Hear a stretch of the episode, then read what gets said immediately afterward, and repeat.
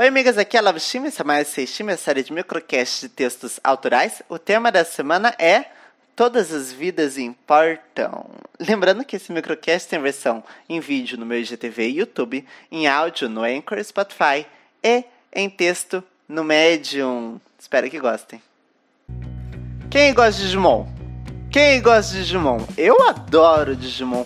Oh, o meu episódio favorito é aquele Digimon 4 que eles têm os digispíritos, né? Cada criancinha tem o digispírito dela, que significa alguma coisa, e daí eles fundem todos esses digispíritos para se transformar, uau, num poderoso Digimon.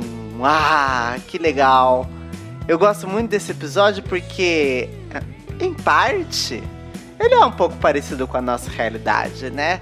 Vamos para pensar assim, ó os escolhidos, as, as crianças, elas se unem e daí vai cada uma assim, ah, Digispírito da. sei lá. Digispírito da. Se a classe operária tudo produz, aí ela tudo pertence. Com ela perto de device, assim. Aí vem a outra. Digispírito do. Todas as vidas importam. Aí a outra. Digispírito meu corpo, minhas regras. De espírito, todos os seres humanos nascem livres e iguais. Aí, é, já foi o quinto. O quinto chega assim. Uh, de espírito. Hum, sei lá. De espírito. Não existe consumo ético no capitalismo tardio. Aí sai assim os espíritos, né?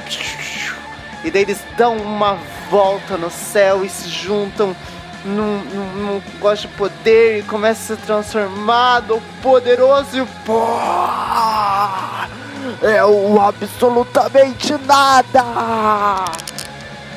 Mão! Uau, uau, uau! Aí o absolutamente nada mão ataca com o seu poderoso golpe. Muito pouco! além do mínimo! E aquele golpe destrói tudo à sua frente. As casas voando. E, e destruiu tudo. Uau! E mais uma vez, o dia está salvo. Pelo menos o Digimon, né? Eu disse que era só parecido. No Digimon tá salvo. Porque se fosse no mundo real, o absolutamente nada bom seria de longe o Digimon mais fraco do mundo. Ele não ia ter poder nenhum.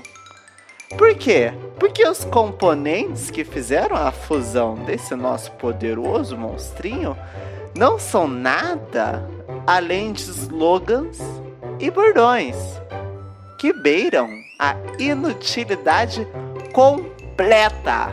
Vamos calma. O que é exatamente um bordão, né? No sentido que eu vou abordar aqui, o bordão é uma frase simples, simples, intencionada e isso é importante. Ela é genérica o suficiente para que signifique tudo e nada ao mesmo tempo. né? né? Numa perspectiva assim mais publicitária, o que é o bordão? É aquela frase para ficar na cabeça. Mesmo que o conteúdo em si não seja tão claro, o importante é ficar na cabeça. E o bordão beira a inutilidade, ele não tem poder nenhum quando ele sai do meio publicitário, entra dentro da, do meio político e é, obviamente, incapaz de promover transformação por si só. É, veja bem, existe um lugar dentro dos movimentos sociais e um momento em que essas frases de efeito têm poder, tem sim. Mas nunca dura muito. Nunca dura. Vamos pensar numa passeata de professores. É muito comum a gente ouvir umas frases assim, tipo, ah, a favor da educação. É, pela educação, lute pela educação coisas genéricas assim. Por quê? Porque chama atenção, é memorável, fica bem no cartaz, Não obstante, chegou o momento após a passeata, chegou o momento de fazer as reivindicações formais para os vereadores, para os deputados, para o prefeito, sei lá. Chegou essa hora, a gente deixa de lado o clichê e começa uma lista geralmente extensa de ações a serem tomadas. Ah, eu quero redução de alunos por turma, manutenção dos edifícios escolares, aumento de salário, quero isso, quero isso, quero isso, entendeu? Por quê? Porque depois que a gente chamou atenção pro problema, o bordão já não vale mais nada. O bordão servia até ali, até ali, até na, na passeata, no cartaz. Passou esse momento, ele já não vale mais nada. Por quê? Se a demanda dos professores fosse somente o que está escrito no cartaz, o que está escrito no bordão, então ser é a favor da educação, lutar pela educação, o Estado podia falar: ah, mas eu luto, mas eu sou a favor da educação. E agir da maneira que ele achasse melhor. Os slogans são genéricos por natureza e nunca capazes de compreender toda a complexidade do assunto que dizem respeito.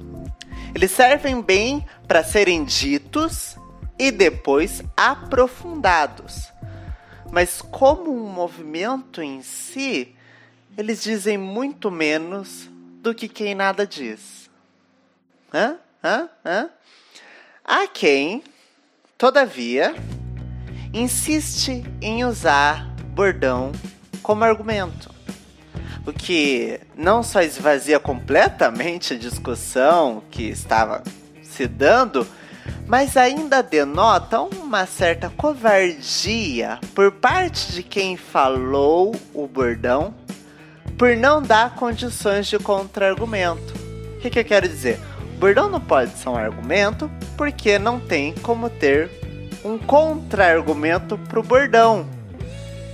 São frases tão genéricas, são chavões assim que significam tão pouca coisa que é muito difícil de você discordar de um bordão e, portanto, contra-argumentar, mesmo que a intenção dele seja errada ou distorcida.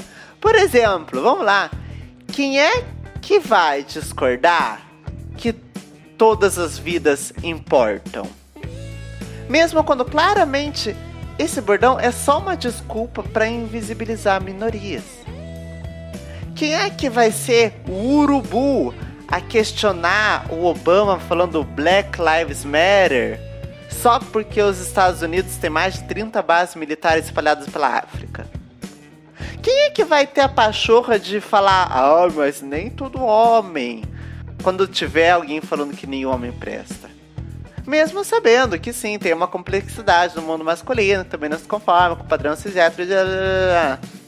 Quem é que vai discordar desses bordões, sabe? Eu dou razão para quem é colocado nessa situação. É uma saia justa. É muito difícil você discordar de um slogan genérico. Para contra-argumentar, você vai precisar de aprofundamento. E para aprofundar, você vai ter que concordar com o bordão para depois destrinchar ele, sabe? É tipo quando fala assim: não, sim, mas veja bem. Esse não sim é quando eu tô concordando com o bordão. E daí o mais veja bem é quando eu quero aprofundar esse bordão. Então geralmente a gente tem que fazer isso. Só que o problema, tá? É que geralmente quem deu esse slogan de argumento, quem tá usando chavão para argumentar, basta uma validação mínima para ganhar a discussão. Porque é isso que esse pessoal se importa, é em ganhar discussão. É criancice, sim, trabalhei em escola, eu sei, é criancice.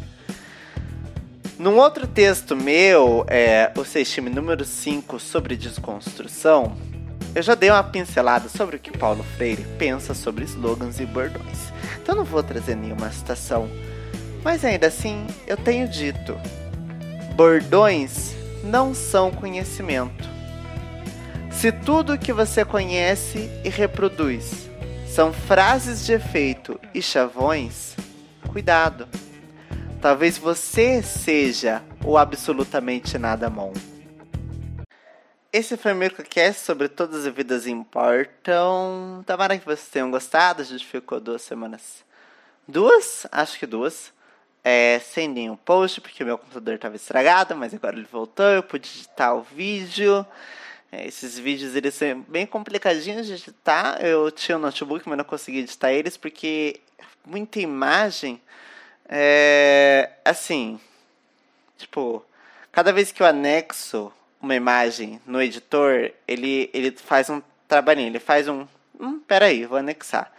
Então, travava demais, porque toda hora eu tinha que anexar a imagem, né? Então, muito trabalho, tive que dar uma pausa. Mas agora voltamos. Tá aí, espero que vocês tenham gostado.